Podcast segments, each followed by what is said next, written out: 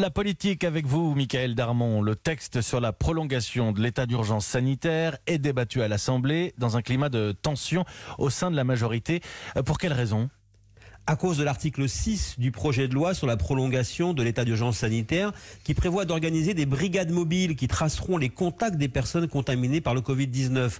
Alors dans ce texte, il y a un point qui fâche plusieurs députés de la République en marche, c'est la façon dont seront menées les enquêtes de ces brigades mobiles qui vont travailler à partir des dossiers médicaux, dossiers qui seront ensuite centralisés sur un fichier informatique. Ces députés redoutent le flicage des Français et le viol du secret médical. Alors je vous rappelle que la création de ces brigades va nécessiter l'embauche de milliers personnes, des gens extérieurs au monde de la santé et qui en l'état auront accès à des données sensibles sans y être habilités.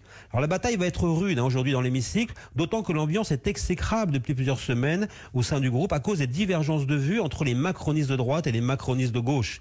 Hier, la tension est montée d'un cran avec l'exclusion du groupe de la députée Martine Vonner, une un médecin qui avait voté justement contre le plan de déconfinement présenté par le gouvernement.